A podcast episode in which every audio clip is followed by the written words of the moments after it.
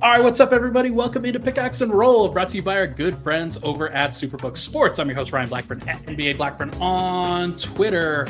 Uh, I guess it's not really Twitter anymore, but we, we don't even have to worry about that.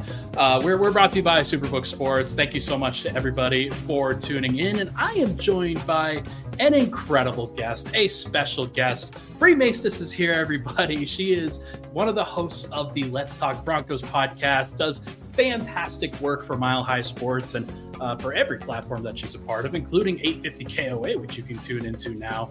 Uh, you've been hosting and guest hosting with Nick Ferguson. Uh, I was on that show just a few days ago, and let me tell you, it's fun. It's it's a fun time to be there and to enjoy all of the great Nuggets and Broncos and the Avalanche and Rockies content. Like that's that's that's a, that's a thing as well. But uh, Bri, thank you so much for stopping by on your busy week. How are you doing?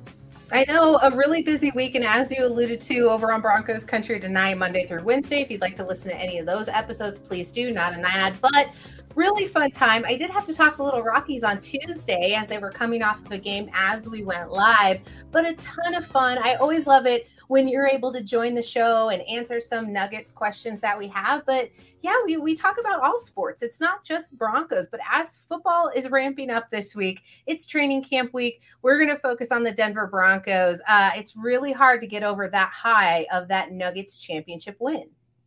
It's, it's, kind of cool like i'm not gonna lie. It's a it's a great thing to to be a part of a city that has always been either a broncos city but it's mostly a broncos city or a Rocky City when you, everybody's when when the Rockies are actually rolling.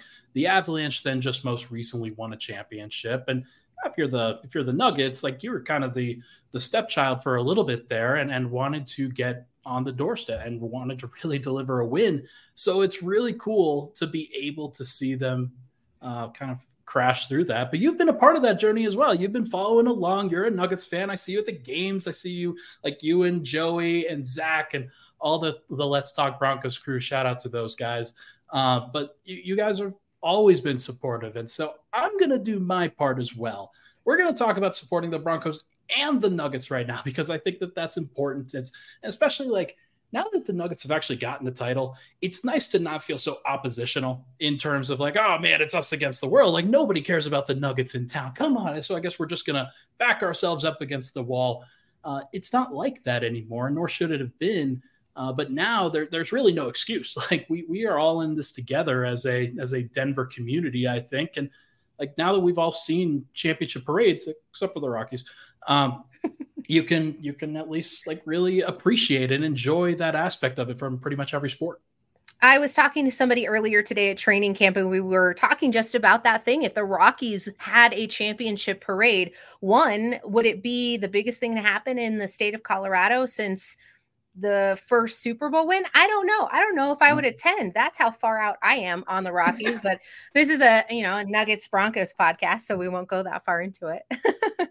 yeah, no, there's. I mean, uh, they've they've alienated a lot of people for for obvious reasons, and it's unfortunate that that's the way that it's gone. I, I shout out to Drew Creasman. He's he's a yes. great Rockies guy for for us over at Mile High Sports, and that's it's unfortunate that that's the way that this has gone. But I thought that it would be nice to uh, more or less kind of visit with somebody who covers the Broncos. The Broncos just had their first day of like real training camp today. They had, they had kind of gotten into the swing of things throughout this week and even before then.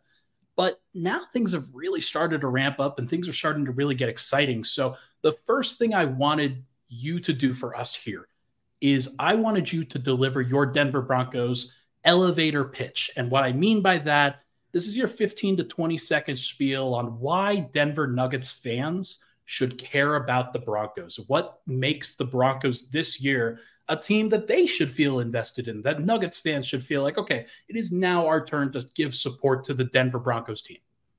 I think the Denver Nuggets fans have to reflect on the storied career of Michael Malone and what he's been able to do since 2015. The Denver Broncos are in a similar position right now, and they need the support of the state of Colorado to be able to go forward on their quest with a new quarterback, with a new coach who's supposed to get the best out of that quarterback. We're looking for basically the best energy you can get out of the Mile High City honestly, the storied franchise of the Denver Broncos needs no introduction. Eight Super Bowl appearances, three wins, and a myriad of talented quarterbacks and coaches. Is this a new era for the Denver Broncos? And should you expect change? If anything, it'll be a fun ride. And I think that that's why you should be supporting the Denver Broncos. Not as hard as you were supporting the Denver Nuggets. We get it. You just came off a huge championship win, but do us a favor and send some of that luck our way. We definitely need it.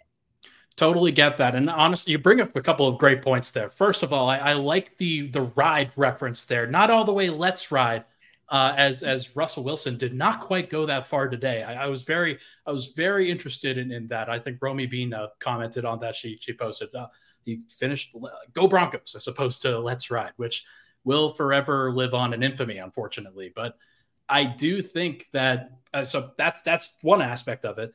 The other is the oppositional aspect back in 2015, where you talk about how Nuggets fans kind of needed that support at that point. I remember that very strongly. I remember that especially as the Broncos were winning their championship in 2016, uh, the February 2016. I remember very strongly feeling like the ugly like uh, stepchild, basically, of the uh, Denver sports scene, and how if you're a Nuggets fan, you're frowned upon in terms of that. Like it was it was definitely not cool to be a Nuggets fan for sure. Now it almost it's almost like not. I mean, it's, it's always going to be cool to be a Broncos fan. It's always it's always going to be like that's part of the the Denver sports culture and aspect of it. But it is interesting to think about how those things kind of connect now and how basically everything is very cyclical. And now that the Nuggets are at their peak, like the Broncos are at their valley and they need everybody's help. Well, I didn't know you were going to go so personal with it, Ryan. But yes, it is a bit of a valley here. The Denver Broncos are looking to claw their way out of a hole that's been downhill for most of the time since winning Super Bowl 50. There comes a question, and I'm, I'm sure we'll get to that later. Is this is this a step in the right direction? Is Sean Payton going to right the ship? Um, Broncos country is notably um, a little bit impatient sometimes. Uh, they've been spoiled, and that includes me, they being all encompassing of winning and doing so with a quarterback that they bring out, bring in from the outside who has a successful career and then just going on to have more success in Broncos country. So there's a lot of things that go into play here, but that that down in the dumps feeling doesn't feel good. How do you come back from that? And I think it starts from a foundation foundation. And Michael Malone had to put in a lot of work to kind of change from the way that the chaos was streaming into Nuggets Nation. And we're kind of in the same boat right now. It, it certainly feels that way. There's there's a lot of like groundwork that has to be laid right now in terms of like how, why people should be getting on the bandwagon, why you should be investing in where the Broncos are at right now. Here are the things that we're doing at the ground level in order to really build up over the course of that time. And I, I like that. I, I, think that's a good pitch. And it's important for Nuggets fans to hear that as well, because it, it, it was pretty tough for everybody around here, but they uh, they they made it happen and, and we're, we're able to get through it. When it um, starts to ramp up, you want to make sure you bought low. So yeah, exactly. Throwing it out there. That's that's easy finance analysis right there. Like, I mean, come on now, people. It's like let's go. We're gonna we're gonna celebrate them at, at the ground level, and then when when we get up to the we get up to the penthouse, we can all celebrate together. Um, I want to talk about Russell Wilson here real quick. Russ is like, it, I think everybody kind of found him a little bit fake over the course of this last year and the facade that he was kind of putting on of like, hey, every like he was the meme of every everything's fine, everything's okay while the house is burning down around him. And I'm sure that I'm not the first person to make that comparison, but uh, it sort of felt like uh, it was it, it kind of became a joke a little bit the way that things were being handled, the way that things were really ending up. Why is this year going to be different for Russell Wilson? Why why do you think? He can bring a little bit of different energy, bring a little bit different execution, and, and just a level of competence that just wasn't there last year. I want to comment on your first point because I think there was a lack of genuine um, expression from Russell Wilson as things were sort of starting to fall off the track. And I think that really unsettled people because even the most positive um, leaders in a locker room are going to know when to rally the troops and know when you need to take a step back, maybe take a breather, and maybe don't throw out a moniker and try to keep your social media presence up, which I think rubbed people the wrong way. It may or may not have for the roster. I don't know what the locker room was saying at that point. There's multiple reports uh, that it kind of got contentious, whether it was Russell Wilson or Nathaniel Hackett or anything in between, because last season was a perfect storm of kind of what the F. And so I want to kind of point to that idea that it didn't feel genuine in the moment. But I, I think it's important to reflect on the fact that Russell Wilson has always been this sort of character. That's that's that's who he is, that's his personality. And it may rub people the wrong way. Had the Broncos made the playoffs, had they had double digit wins, had they made a, a wild card berth, I think the conversation would have been a lot different. I think you could have honestly uh, seen it kind of got br- brushed under the rug, but because they went, uh, you know, a total of five wins, Broncos country was going to find something to be angry about. And there were so many ways to point in that direction. So with Russell Wilson, I, I want to say you know, buy low. Obviously, the Denver Broncos knew that Russell Wilson had been struggling a little bit in Seattle. He had been battling back from injuries. He had been shown a little bit of regression, and his relationship with Pete Carroll just really wasn't uh, working in the direction to make a long term extension there for the Seahawks. So he finds himself anew with the Denver Broncos, and starting something new anywhere is usually kind of a task in itself. You have to learn a new system. You're coming in with a first time head coach in Nathaniel Hackett, who unfortunately unfortunately. And if you want more information on that, can read Sean Payton's comments that happened that he quickly walked back.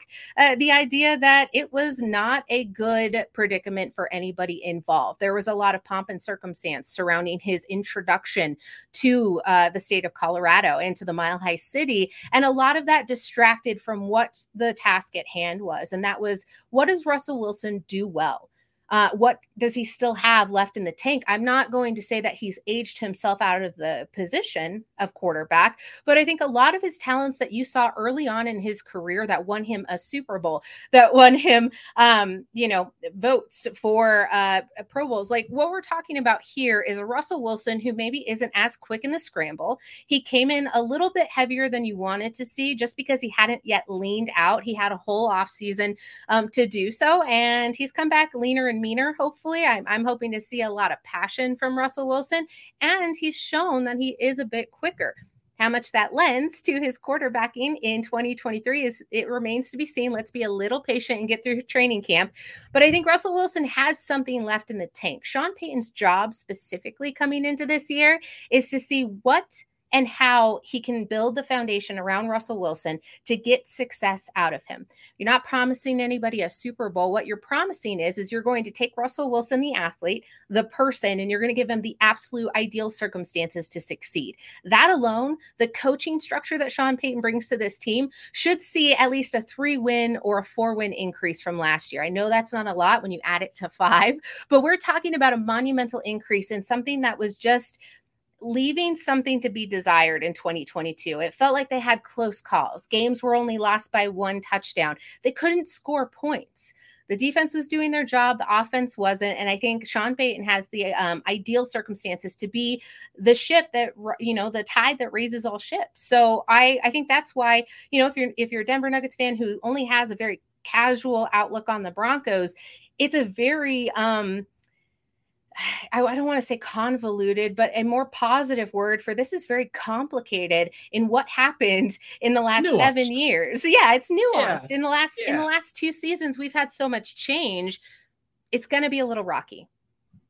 Hey, that that's perfect for the Rocky Mountains right there. But I, I do think in in general, like it's just going to be really fascinating to see how he responds to that adversity because it felt like he crumbled when things did not work out well this last year. There were throws on the run that didn't make it anywhere near their target. When he was facing pressure due to a horrible offensive line play last year, like that's that's that's kind of problematic. And like there, there's a lot I think that people can look to to say, okay, that things will things will improve. I know that Mike McGlinchey was a big signing at the right tackle spot. I know that uh, there there is some Hope that Garett Bolles comes back and is healthy and ready to go at the left tackle spot. I'm not sure about all of the all of the actual nuances to uh, the the storyline that you're you're outlining here, but this is why we have you on, Bri. This is why we we have you here.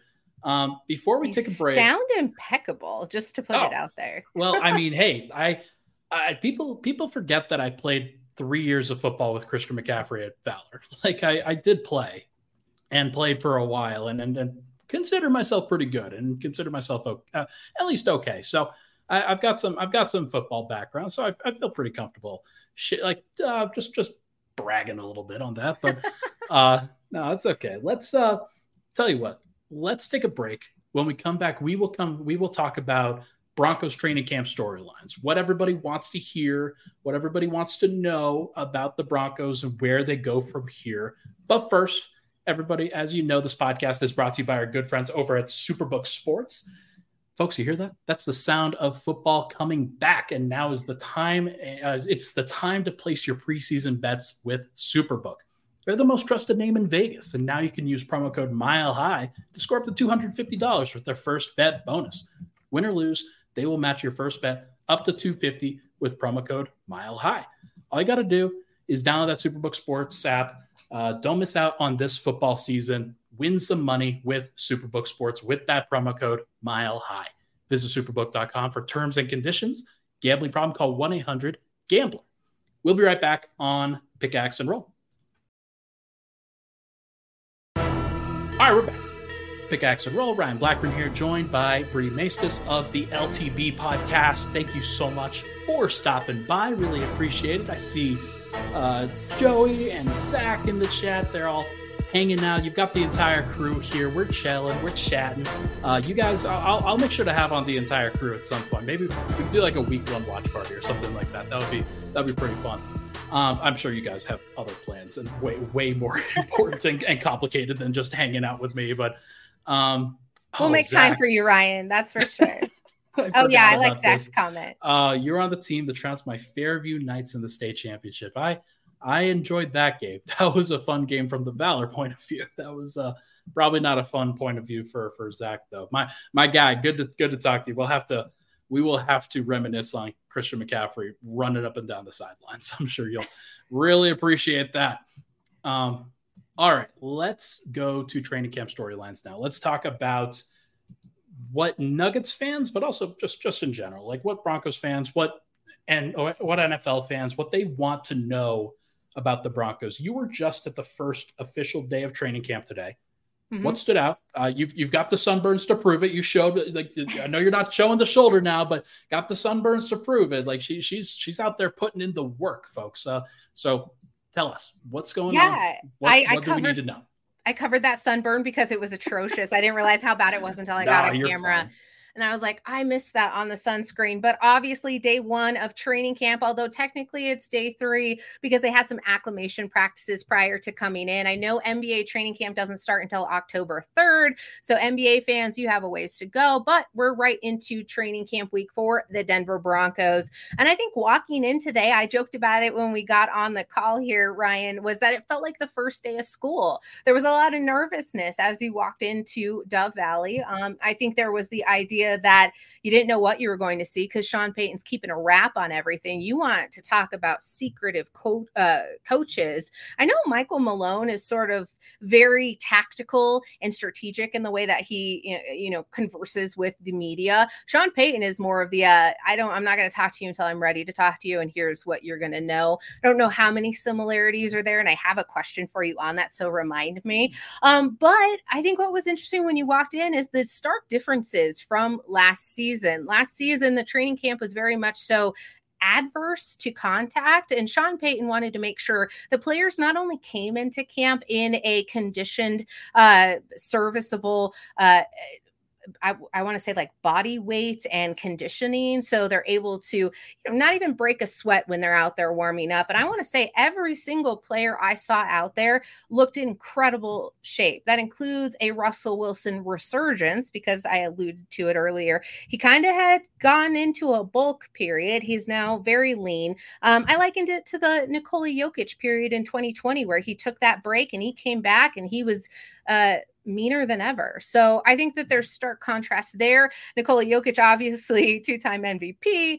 Russell Wilson, do we see that type of input and output from him? Not sure yet, but training camp going in very different, very quiet. There's no music. Sean Payton, I think, is going to take the old school route. That's what he's known for as an old school coaching style. Um, and I think his philosophy will fall in line there. But he wanted these players to be able to have contact. Right now, they're still in guardian caps. So those big helmets that you see out there are throwing sensors and making sure players aren't getting hit too hard, aren't doing anything too rambunctious. You obviously saw Kareem Jackson out there who was in a bucket hat. He's not participating. Um, I love how they kind of like warrant it to age. Kareem Jackson is not mm. an old person, but because he is one of the more veteran players on the team, he gets a day off he's good to go. So if there was any concerns there, maybe didn't know what was going on, he's going to be practicing and probably tomorrow. Um, I want to say the defense. The defense was a big storyline coming in. I was ranking the secondary uh, top five in the NFL. I would say maybe even higher than that, maybe top three. Uh, they're doing a really great job of showing out. And the defense is usually ahead of the offense, anyways. You're going to see a lot of big plays there. The offense is still trying to figure out how to tie their shoes correctly. And the defense is waiting for them to make a mistake. Today, in what was probably one of the coolest moments, and you almost don't know how they did it. It was kind of a what the F just happened sort of thing. I don't know if I can swear in this podcast. I'm just going to not. ah, uh, Russell Wilson was uh, trying to make a throw. Uh, Justin Simmons said, not today. But I thought it was just going to get batted out of bounds. Caden Sterns, out of absolutely nowhere, jumps, rolls out, catches the ball, picks off Russell Wilson in one of the most athletic feats I've ever seen. And I think the crowd was also astonished at what they had just seen. So I'm going to say the defense really kind of stole the show today. And that's a big storyline going in. Are they going to have the regression that has been hypothesized, bringing in a new defensive coordinator, losing coach uh, Evero, and then moving into kind of a, a, new set of skills. But I think the safeties, the cornerbacks, Caden Stern specifically, I'm going to say it right here officially on this podcast, is going to have a breakout season. I have no doubts about it. Watching him out there at practice, he just looks like he's on point. Look for him to start uh, opposite Justin Simmons. And then I think we we covered it a lot when we were talking about Russell Wilson. Does he have gas in the tank? That's what everyone's waiting to see. Training camp is get out of training camp with no injuries make sure everyone knows their roles, read the playbook, learn the rules, knows how to set themselves up in time. Right. It's all just really making sure the mistakes don't happen in the game. What I really want to know is ha- has Sean Payton done enough? Has he gone outside of his comfort zone? Has he become innovative in his attempts to help Russell Wilson achieve the very best Russell Wilson he can be? And that's what we're all really waiting on. There's some other ones because, you know, Javonte Williams suffered a just absolute freakish knee injury with that ACL, LCL, PCL, all the ligaments just basically tearing in his knee to be returning. He was out there today, a little limited. He's obviously not going full speed, but he will probably be available this season, which is something we didn't think was going to happen when it happened. And I know that just made all of Nuggets country kind of, or Nuggets country, Nuggets nation really clench inside of them. Their hearts dropped into their stomachs because they remember what happened to Jamal Murray. And we're hoping to see a return to form for Javonte Williams. That's one of the most important things. There's obviously a lot more returns from injury, but I feel like I'm very breathy in my response. That's okay. No, I'm. Uh, a, it's it's a lot of good information there, and I I want to start let's let's go back to something that you said about offense versus defense because that's been a thing in Broncos country for a while now. Especially, I mean, it even was when when Peyton Manning was there, but basically every year the defense is ahead of the offense every single season that's there's no exception part of that is just the nature of football obviously where it is easier to pick up on those concepts of understanding your reads on the defense and then you're going to read and react to what the offense does when the offense they have to perfect these timings and everything that that create those opportunities for themselves. Um the big thing is that ever since and i'm, I'm going to just break it off at 2016 where the super bowl happened the offense has been a disaster pretty much every single season like every single one and you hear out of training camp every single time all the defenses they're they're winning they're they're defeating the offense in pretty much every single rep there isn't a lot of success i thought that we would see something different last year after you bring in Russell Wilson, and you still heard a lot of the same stuff, just in terms of okay, we're not really sure uh, what's actually like. Like, is this going to translate? Is this not going to translate? So. Uh, when I hear a lot about okay, Caden Sterns makes a great pick. Justin Simmons is a great tip in order to to uh, force that that interception. It's great for the defense. There's no doubt about it. But how much are you kind of weaving into that? Okay, like if you're having success with on one side of the on the one side with one unit, is it directly correlated to the lack of potency of the other side? No, I don't think I don't think that that is hundred percent like the the causation of the defense being very good. I I think this defense for the Denver Broncos is one of the more talented rosters across the NFL. So I think let me be clear. Let me be clear. Like in each of these last like seven seasons, the defense has basically been top 10 for much of that time. So yeah. I don't want to bemoan what the defense has accomplished. More of what I'm saying is, okay, you still need the quarterback in order to get across the threshold. And that in each of those times, it was still like it was obviously a problem that you're hoping to solve.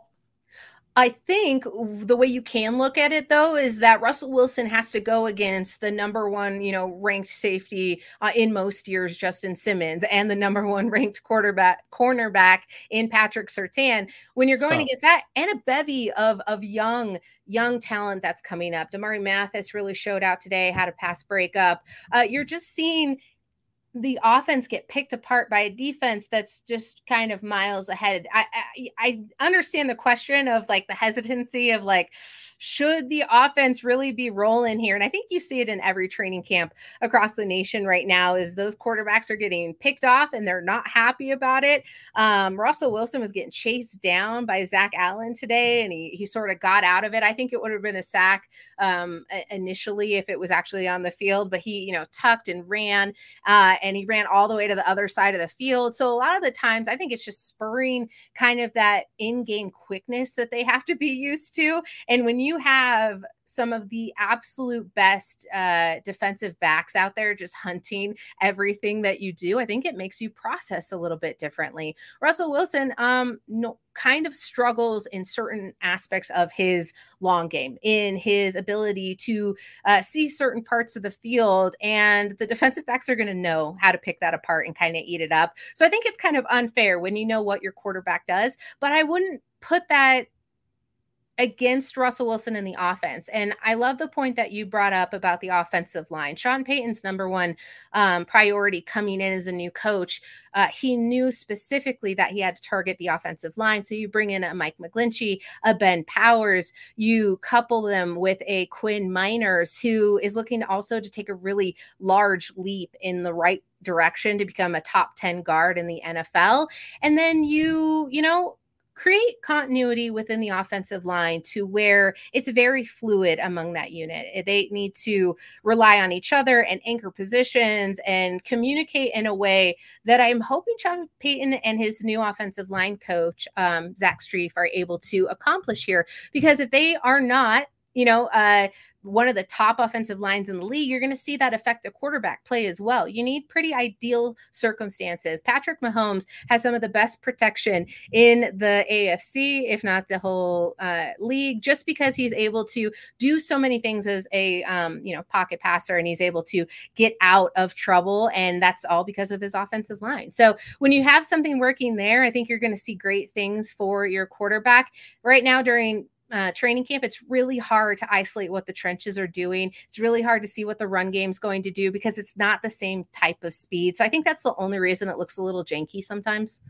Hmm. Yeah, no, that's completely fair. Like if, if especially if you're a quarterback, if you're worried about the pressure, then you're never going to be able to worry about what's down the field anyway. So, and it just it felt like a lot of the time last year the Russell Wilson was very skittish. So that is a that's a that's a big piece of this. The hey, if you're if you're not thinking about the rotating carousel of of offensive linemen, then and you're just thinking about what you're going to do down the field, then that that probably feels a little bit better. So hopefully that goes in the right direction. Um, give me another couple of standouts that that Nuggets fans and, and Broncos fans should really be paying attention to. Well, Justin Simmons is probably the number one. Also, because I think he's probably the best basketball player on the mm. Broncos team. Justin Simmons is coming into a season where he just wants to win.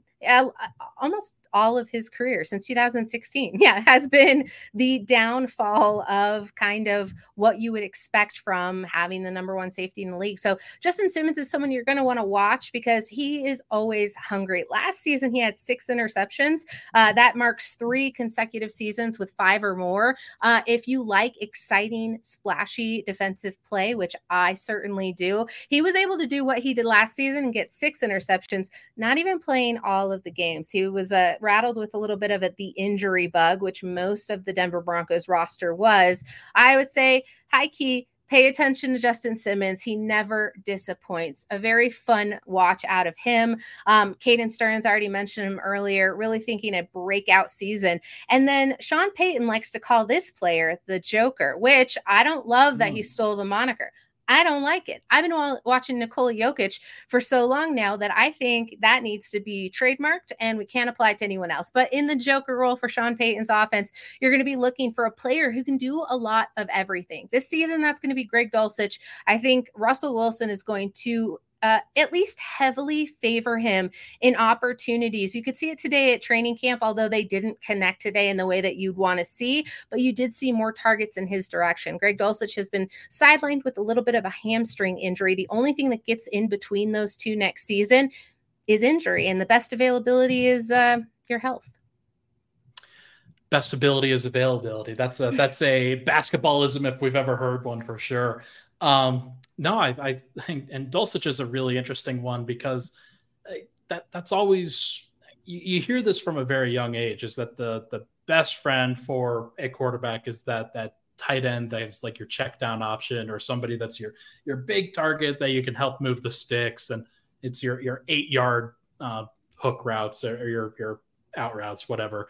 Um, and he seems like a guy. I mean, he was a rookie last year. Correct me if I'm wrong, but yes, correct. Um, rookie last year showed off some talent. Seems like a very strong athlete. Somebody who can really get moving out there. And like, I, I think one of the things when you talk about creativity, you're gonna have to be creative with this offense because if it's like he's he's like especially with where Russell Wilson is as opposed to maybe where he was at the beginning of his career, like towards the the prime years of his career he isn't going to just sit back and pick, pick people, people apart. Like that's just not what he's going to do anymore. And it's like if you're a like to compare this to basketball terms, you're not just going to spam pick and roll. Like you're you're that's that's not what you can do. Uh, just running your traditional stuff. You have to get creative. You have to use the back, like the backdoor plays. You've got to create some other kind of janky stuff that's not necessarily your traditional stuff, like your traditional offense, your go-to, but what it is is uh, your your gadget plays, your misdirection stuff, things like that. Maybe he could maybe he could do some of that. Yeah, I, I love it. Spam and pickle rolls. I'm I'm on I'm on board. um, I'm joking, of course. Uh, but now nice. I'm now I'm hungry. Um, I would assume that yeah, you'd want to see that kind of uh flashy plays, but you don't want to get too crazy with it. Here in in the game of the uh, NFL in football, it moves so quickly, and players really have a very short window. Uh, you see release times in the NFL. Um, Tom Brady being a, a quicker or uh, not having to be a quicker one because he was just able to um, roll out and kind of take a, a little bit of a longer time. He to throw the ball. So you want a, your quarterback having a lot of time to process the game and you want them going through their reads and progressions. Patrick Mahomes is an anomaly. He's an absolute uh, insane creation. I think he might actually be an alien. Not quite sure. We can get into aliens on another time. But what you want from Russell Wilson is what is going to put him in, and I say it again, ideal situations. You know, the house plant that you water on the wrong Tuesday and it dies. Um, you really want the ideal situation for for um, Russell Wilson right now. And I think most of that goes into the new system, that goes into a new coach, that goes into coming off a really rocky year he's done the preparatory work. He's a he's a professional football player. All of that kind of goes out the window when you don't have the protection when you don't have an offensive line when you don't have a running game. And sean payton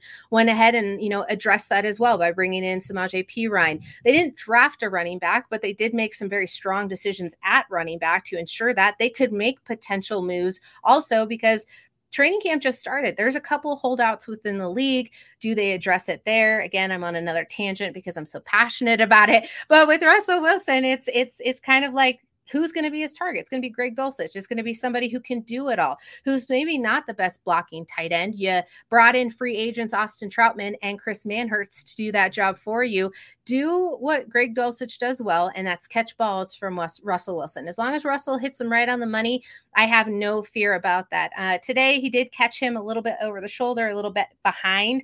Um, and so, as long as you clear that up in camp, I think you're going to see a really fun connection. Um, Greg Dulcich is going to be my, you know, my joker pick. And then Tim Patrick, lot of chemistry between him and Russell Wilson. If you're looking for kind of that number two uh, idea, you're looking for a Tim Patrick. Tim Patrick, obviously coming mm. back from an ACL injury. I think it's time for him to start getting that love that he was building up with Russell Wilson prior to being injured. So, really excited to see what Tim Patrick can do. I'm looking for him to lead the team in touchdowns. I know that there is a lot of love to spread around. You have a lot of talented targets out on the field for Russell Wilson. He's going to have to determine which one he can count in count on time in and time out. We've got Jerry Jeudy, Courtland Sutton, Tim Patrick, Greg Dulcich, you've got Javonte Williams coming back. There's a lot of there's a lot of mouths to feed on that offense, and you've got an improved offensive line. Like it, does seem like like what you're talking about, ideal circumstances for a quarterback who you want some stability, you want some options, spread the ball around, hit the open guy, let them make plays. That should be a pretty easy pitch and catch kind of formula. So hopefully that's I, I am I'm, I'm liking what you're selling, Bri. Like the the elevator pitch, it's working. I, I think I think all Nuggets fans should should feel uh, very similarly. Uh, so we will absolutely see like whether that actually comes to pass or not. I'm I'm very hopeful. I, I think it can. But when we come back, I want to do two things. We're going to talk Michael Malone versus Sean Payton, and then we're going to do titles and talk about Denver sports titles and uh, maybe compare this particular title to Denver Broncos titles of the years past. We will be right back. But first, uh, let's do a message from Scott DeHuff. Hey, what's up? It's DeHuff. You got to check out my podcast, DeHuff Uncensored. I give an unfiltered reaction to all the crazy headlines from across the globe, and I'm not afraid to give an honest opinion about the Broncos, Nuggets, Avalanche, and Rockies. It's the DeHuff Uncensored podcast. Subscribe, listen, laugh.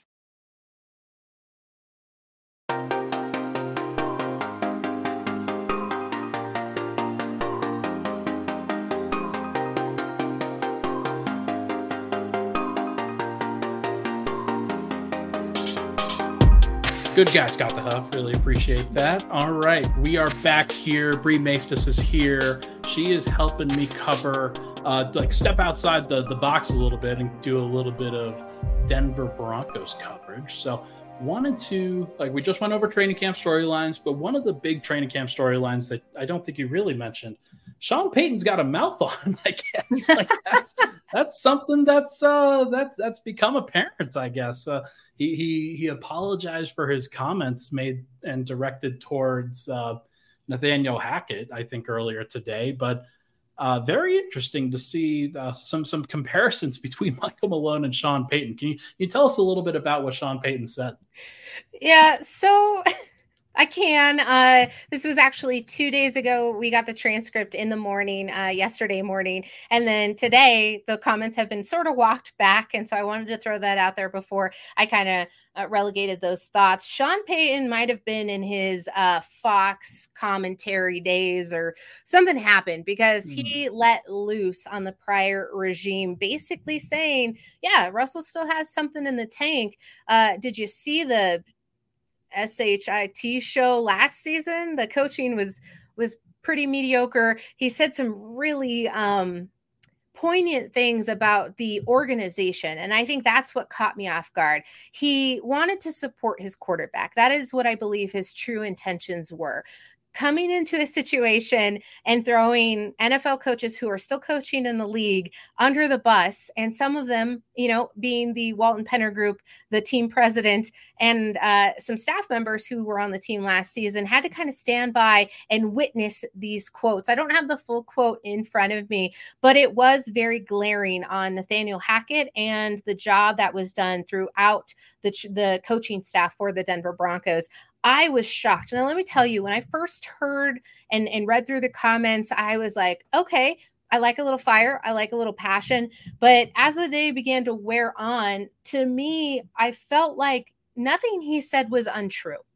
I think Sean Payton was very truthful. And I've been told in the past that maybe I have too much candor sometimes. So I could, you know, understand where maybe he just got fed up with it and he decided to have a moment in which he was going to be very transparent with somebody. Um, i don't know why it was usa today i don't know why it was the interview he, he chose to do so and i don't know why it was right before camp but he chose to have some words and broncos country was receptive. I think broncos country wanted to see some passion. I think it goes back to the air of last season. Last season was very much so a pony show it was a let's prance around Russell Wilson, and Nathaniel Hackett was leading the reins. And I think that that was a frustrating circumstance for Sean Payton to um, have to adopt and have to kind of untie. The man is all about um, the foundational experience of the team. And I think what he wanted to do is just burn it to the ground so that he could rebuild. The walk back today, I think, is purely just so that it's an apology, you know, uh, ask for forgiveness later. I'm going to say what I'm going to say. I think that it's truthful. He probably meant most of it. Uh, and at the end of the day, yes, I think that there is some candor that needs to be held a standard to when you're the coach of an NFL team. Um, but Sean Payton's going to do Sean Payton. That is consistently what we've seen out of him. I think that's the most genuine you can ask from somebody. Whether you like it or not is going to be subjective.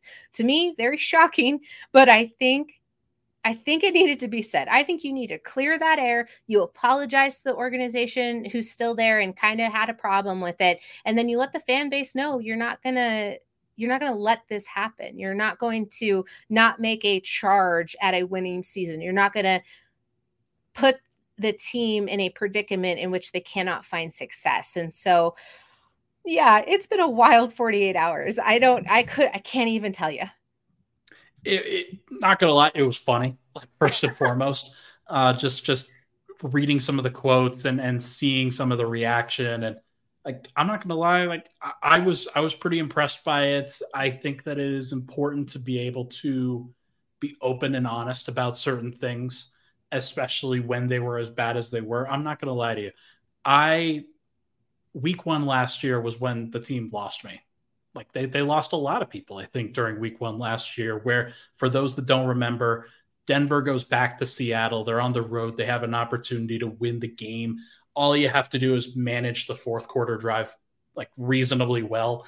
And like the the clip of the Manning cast will live on in infamy in terms of him just like like all like please call timeout. Come on, please call timeout as as this clock is bleeding dry and then you ask Brandon McManus to go kick a 67 yarder like it's it was stupid frankly and there were a lot of stupid decisions that were made and I think I, I have a lot of sympathy for Broncos fans I have a lot of sympathy for people that are watching this happen, watching the house burn down, and are wondering why is nobody grabbing a fire extinguisher? Like, what's going on?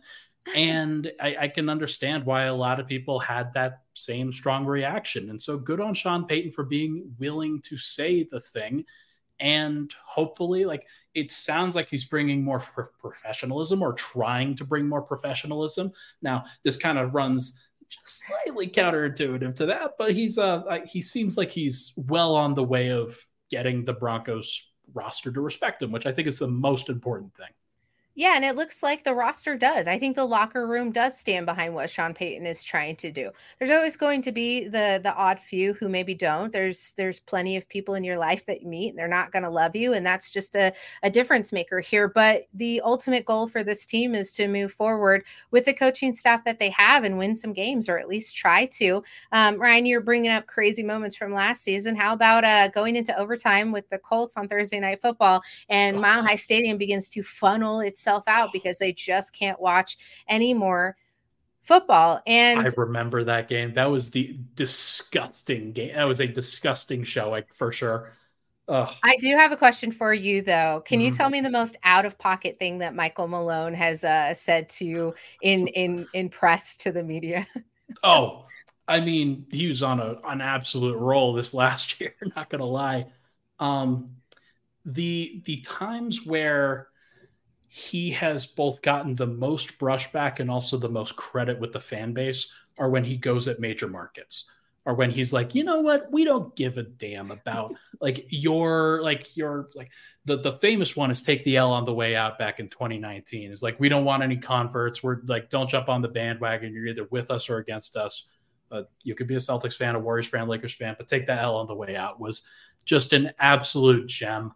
Um, and then everything that he said about the Lakers in the Western Conference Finals was unbelievable. And the one that really stands out to me was it's it's after game one. It, it, was an unbelievable presser first and foremost, but the Rui Hachimura adjustment is, was one thing. The other thing that gets less press was D'Angelo Russell had a really bad game in the first game of that series for the Lakers, and Michael Malone, in kind of his best uh, like troll voice, was like, you know, D'Angelo Russell is really important to what they do. Um, didn't really have a good game this this last game. I think that's a really big storyline. he said that to, to a crowd of reporters who look around at each other like, okay, so this is this is really what's going on right now. He's going at other players on other teams, like during the like it it is one to zero in the in the series, and like it, I, I don't think I've ever heard any coach do that before. And Michael, like, it's one of the reasons why I wanted to compare these two guys. Michael Malone and Sean Payton are very comparable, in my opinion, in how honest they are, how forthcoming they are, and how much professionalism they demand from their team. Yeah, I think that's you hit the nail on the head. I think there's a lot of other similarities too. Um, and I think there's a lot of mirroring um, entities to them. So we talked about a little bit how their timelines kind of miss each other and how they kind of peak and valley through that as well. But if you talk about old school coaching philosophies and adopting chaos and having to create innovation, I know I kind of spoke to it earlier, but are you dug into the old school ways that have got it done in, in years past? Or do you innovate which i think sean payton is going to have to do? Um, obviously from the bill parcells coaching tree there's a lot of law and order to bill yeah. parcells. Um, there's a lot of nothing's going to fly unless it flies by me sort of mentality. And I think that he could soften an edge here and not necessarily change anything. But I want to know what his plan is for an evolution in the league that he's been out for a year. What can he replicate from Michael Malone and what he um, was able to do with the Denver Nuggets? Because I think both both coaches were tasked with um, building a foundation they they they came in with kind of nothing. They came in, in in a lot of stirring chaos.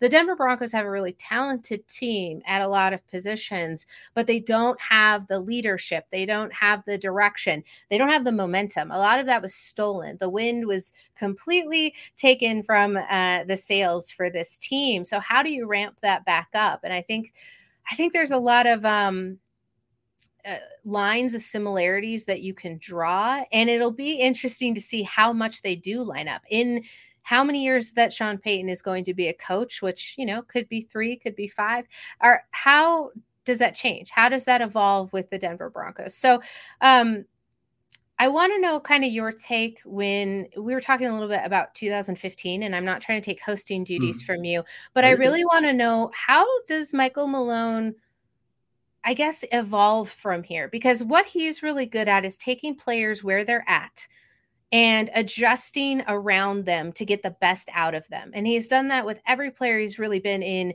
uh, contact with. He really got the best out of um, uh, Boogie Cousins. And I think that he was able to really bring a lot of professionalism out of him. And I think that that was really missing. And I think that he's been able to take these players and not try to jam them into a square uh, hole uh, with a round peg, so I want to know, Joey is calling me out right now because I'm notorious for this.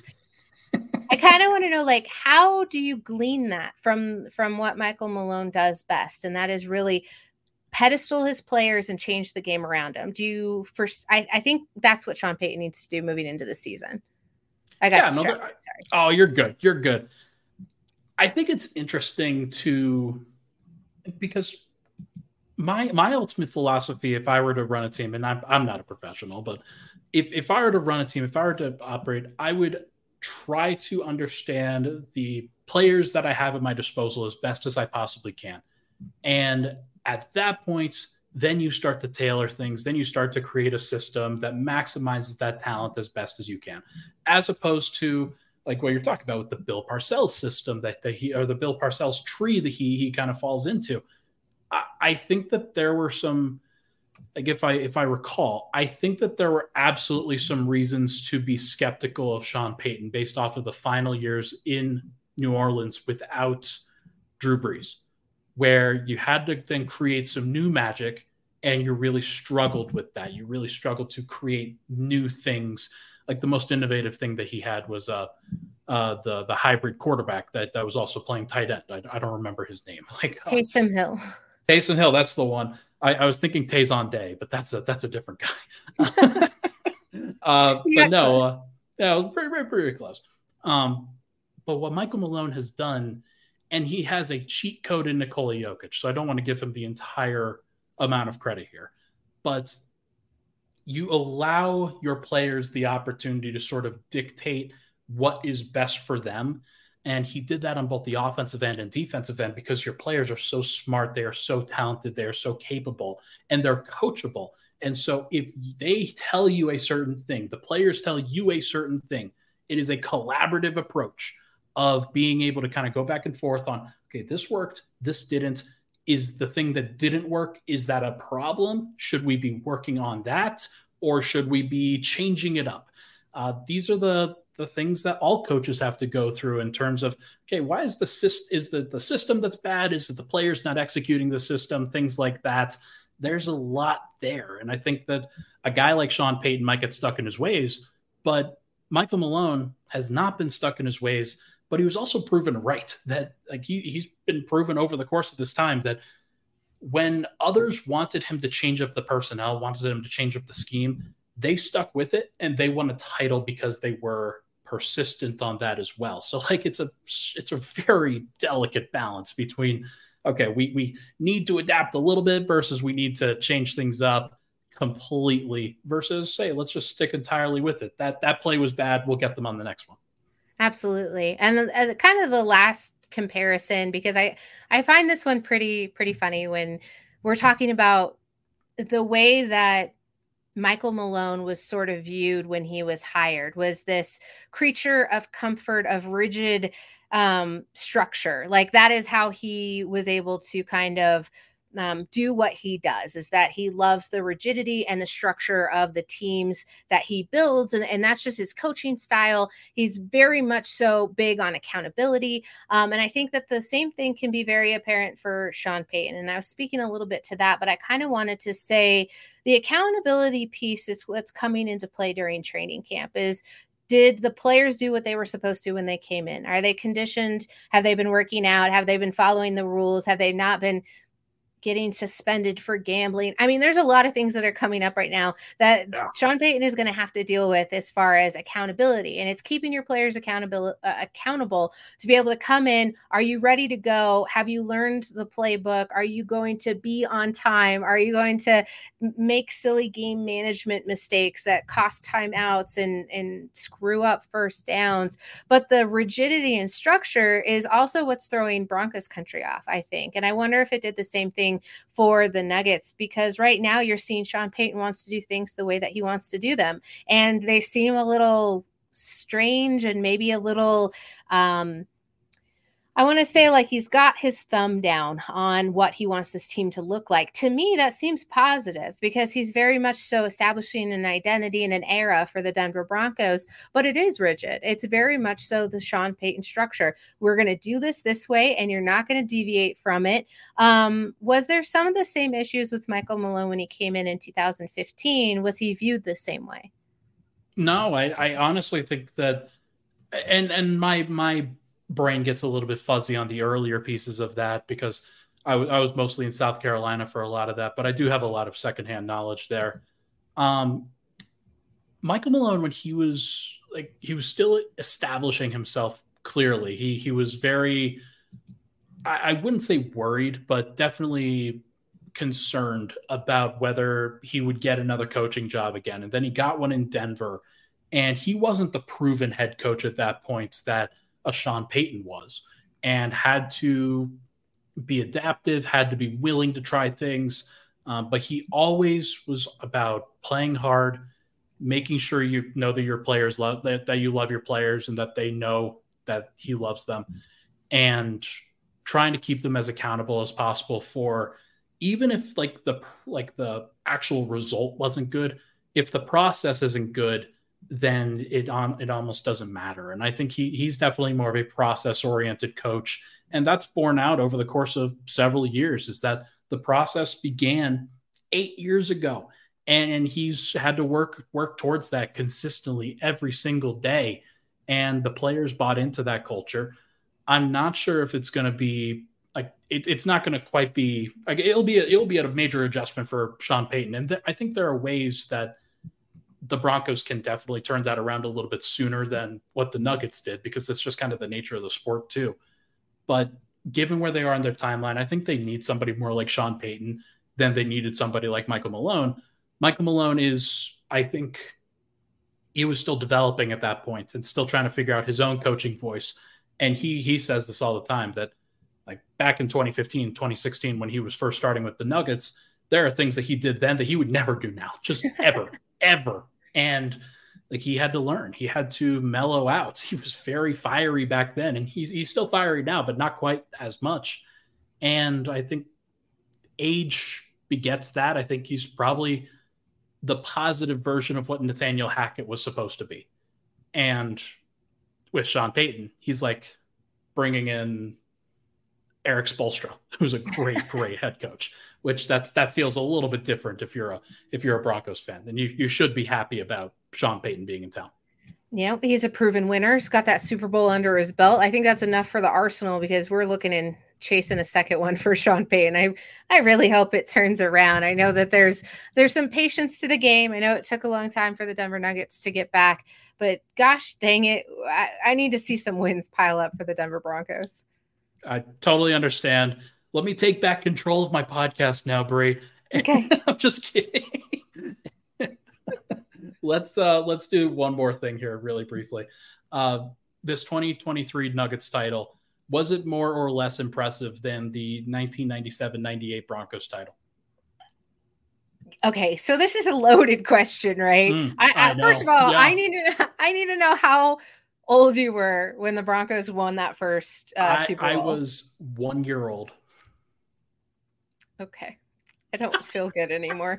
And uh, in an effort to not um, uh, expose my age, I'm just gonna say I was, you know, young. I wasn't one, but I.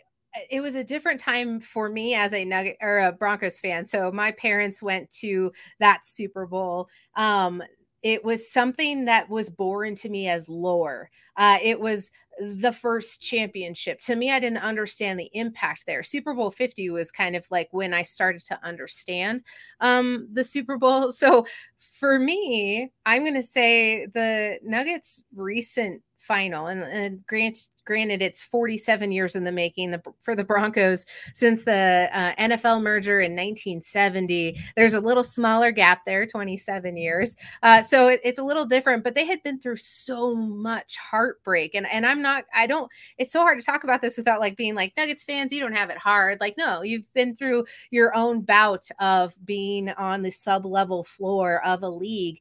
Um, but the Broncos started making these runs to Super Bowls and falling short in heartbreaking fashion. So I think the first Super Bowl win for the Denver Broncos, you've got it at the helm, John Elway, Terrell Davis, then you've got the Nuggets. Uh, Nikola Jokic, Jamal Murray. I mean, you've got your tandem superstar duo. You have like this absolutely um kind of spiritual awakening when that championship happened. So it's like almost impossible to compare them. But I am such a recency bias person. I'm still buzzing about the Denver Nuggets winning the Larry O'B. Like I, it's been nothing but like a joyous feeling to be a sports fan. Um, I would say, as far for the state of Colorado, for the Broncos to be able to um, lift themselves out of the cellar. Uh, overcome the heartbreak and then make one of the most magnificent runs, eventually beating uh, the Green Bay Packers there for the Lombardi trophy. I would just say because the first one's so special, you got to go with that one. I totally understand. And I think I agree. I wanted to ask the question because I mean, hey, we're we're a, a, Nuggets podcast that's covering the Broncos right now. Here, we wanted to wanted to at least uh, touch on it a little bit and be able to talk about it. I do like. I mean, the helicopter is the the most emblematic play in Denver sports history. I would say. Um, that's that's one that everybody knows, and I, I, was one year old and I was watching that. So like, I mean, I totally not not actually, but I, I have seen several clips of that. I've seen seen it over and over and over again, and it is just kind of part of Denver sports culture, and it, it, in a way that I think so many of these others probably wouldn't be. Um, what I will say, and here there's a, a good quick stat for you before we wrap up. The Nuggets are the first team in the Western Conference that's not from California or actually, oh, they're the, they're the third team, the third different franchise since like 1977 or so to actually win a championship. That's in the Western Conference and not in California. The others are the San Antonio Spurs and the Dallas Mavericks. Those are the only two. And Denver just joined that. That's 45 years. Wow. And it's insane to think about that because you talk about the Lakers and the Warriors and like those teams have they've accumulated a lot of championships between then and now but so much of the NBA world is tied up in California, Miami, uh, Boston, like Chicago, like all these like big markets that have had these major superstars. And for Denver to finally join them is a really, really massive accomplishment. And I never thought that we would ever see it before. So it's uh it was a really, really big deal. Do I think it's at, at the same level of the cultural thing that that became the Broncos trophy. No, uh, but I also think that it's got a really great shot. It, it really does. Uh, my dad texted me; he was emotional, and and he, he it just it brought out a lot of really interesting emotions from people. Here's the thing though, the Broncos went back to back. So I think you know, if the Nuggets mm. go back to back, I will I will flip my pick. I will say, you know what, Ryan Blackburn, you get that win. Because I think uh, you're right. It was such a a culturally significant moment in recent memory for the Denver Nuggets to be able to do that. The Avs was so fun to do it another year. I, like, how spoiled are we to get that championship parade wow. year after year? It it's nice to be a uh, Mile High City fanatic. It's nice to be a part of the fandoms. Um, if you're interested in being a fan of the Denver Broncos and you're not sure where to start, let me help you. And at the end of the day, I just love that we can come together as two people who talk very different sports and just kind of lament about how passionate we are about both of them. Absolutely agree. And it comes through in completely different ways but also just very emotionally and passionate ways. And I hope hope everybody could see that in this show. Uh, hope everybody can see the wonderful Bri Maestas doing her thing for the Let's Talk Broncos podcast. Uh, if you have anything else you'd like to plug before we end the show, let everybody know.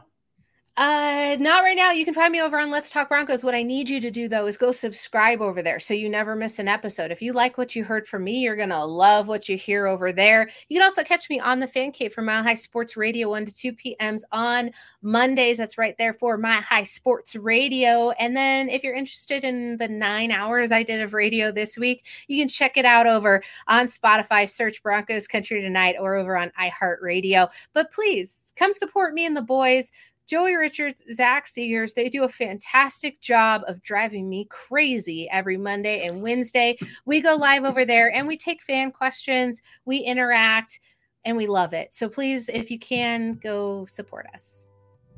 I love it, and I, you guys deserve a bigger audience. Like you, you deserve as many people that are like like Broncos fanatics as possible. And we're we're gonna drag the Nuggets fans over there. I, I swear, we're gonna do it. We're gonna make it happen. We are your you're, we're your Nuggets Broncos podcast. Oh, I love it. I love it. Uh, she is Bri Maestas at Bri Maestas 303. Got the hashtag on Twitter X. Are we are we doing this again? Like uh, we're, we're gonna we're just gonna skip right past that. Everybody, thank you so much for tuning into the show. Really appreciate all the love and support. Make sure to like and subscribe to the video on YouTube. Make sure to follow everything on, on Apple Podcast, Spotify if you're listening on the audio version. Uh, but for this weekend, I will say adieu. We'll be back on Monday chatting all things Denver Nuggets. Thank you so much, everybody.